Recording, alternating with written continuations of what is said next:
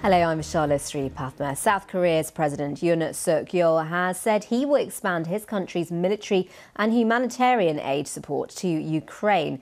He was speaking during a surprise visit in Kiev.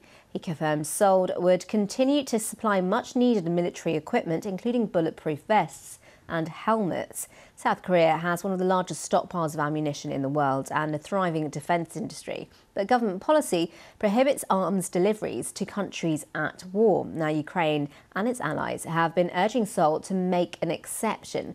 We can hear now from him and President Zelensky in this press conference.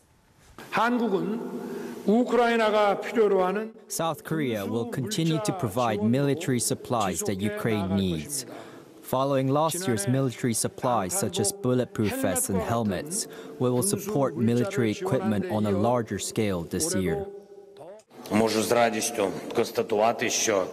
I can happily state that the agreement to transfer the transport and special equipment, including demining cars, is already being executed. It helps us to save lives.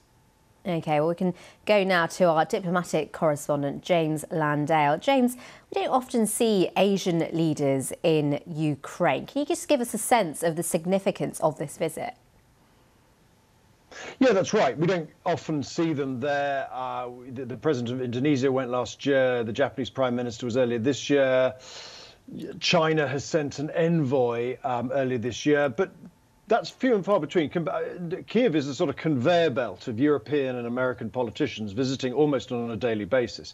So it is unusual, uh, and therefore I think diplomats will take some comfort for this because one of the great failures of the West, the, uh, Europe and the United States uh, in this war, has been to try and convince the rest of the world that it matters to them as well. The large parts of the world see this sees this war as a European issue, and they're frustrated that the war continues because it's disrupting their own economies. And uh, Europe and Ukraine and, and, the United States has gone out to the world. So no, actually, no, we think this matters to you as well because it matters about sovereignty, territorial integrity. Those are universal concerns. And I think having a country like South Korea visit Ukraine for the first, I think it's the first time ever that a, South Korean leader has ever been to Ukraine is significant because essentially the message is look, uh, South Korea, of all countries, is concerned about the threat to its territorial integrity uh, to a neighbor.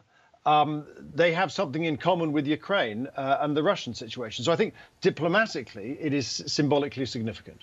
And James, uh, so the South Korean president said he will expand his country's military and humanitarian aid for Ukraine. That sounds like a win for President Zelensky.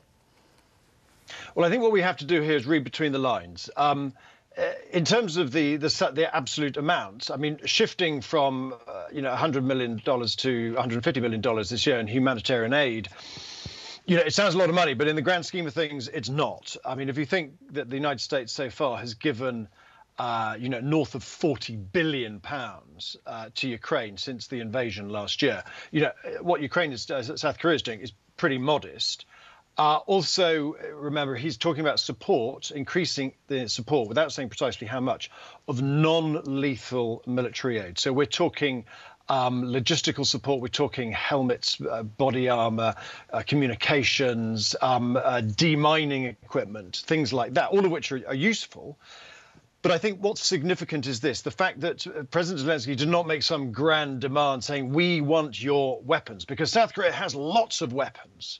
It has lots of stockpiles of exactly the kind of shells that President Zelensky wants. Now, the fact that President Zelensky didn't ask for those publicly and bang the drum suggests this, which is that he, at the moment, he is content for South Korea to sell lots of weapons to European countries who are who need to replenish their own stocks and the suggestion is, the speculation, the, uh, the, the understanding is that some of those weapons enter Ukraine via a third party. So technically, they are at that point they are not South Korean, but they are helping the Ukrainian war effort. And I think that is something at the moment Ukraine seems to be content with. And James, is South Korea a big economy, uh, a big power in its region? How will other countries in that Asian area um, of the Asia Pacific feel about this visit? Uh, do you think there'll be pressure on them to perhaps uh, respond in a similar way? As you say, Japan's um, the Japanese leaders already visited. Um, I don't think it'll put that much pressure on neighbours simply because you know they've had a long time to make their decision on this, and most of them thus far have stayed largely out of this because they've seen it largely as a European war. Uh, and they've been nervous about it disrupting, um, you know, the global economy and the fact that it's had an impact on, you know, sort of fertilizer, food prices, inflation more generally. That is their concern, rather than whether or not they should support Kiev in its war effort. I think what's interesting for South Korea is this: is that South Korea has to be very careful about this. Um, it's it's concerned about North Korea is concerned about alienating Russia too much because Russia could put pressure on North Korea to, to act in certain ways. And I think that is something that South Korea is nervous about. Um, but what's interesting is, is, is that you know South Korea is having to deal with that classic tussle that many many other countries are dealing with, between the comp- competing pressures on the one hand of economic stability and not disrupting their own trade flows in the area. But equally, they want to try and say, well, actually, maybe we do need to do more to support democracy, to support sovereignty and territorial integrity. In other words, there's there's a there's an argument here, and they want to be on the right side of that argument. And it seems that you know Korea and South Korea at least is is edging a little bit closer to to that argument.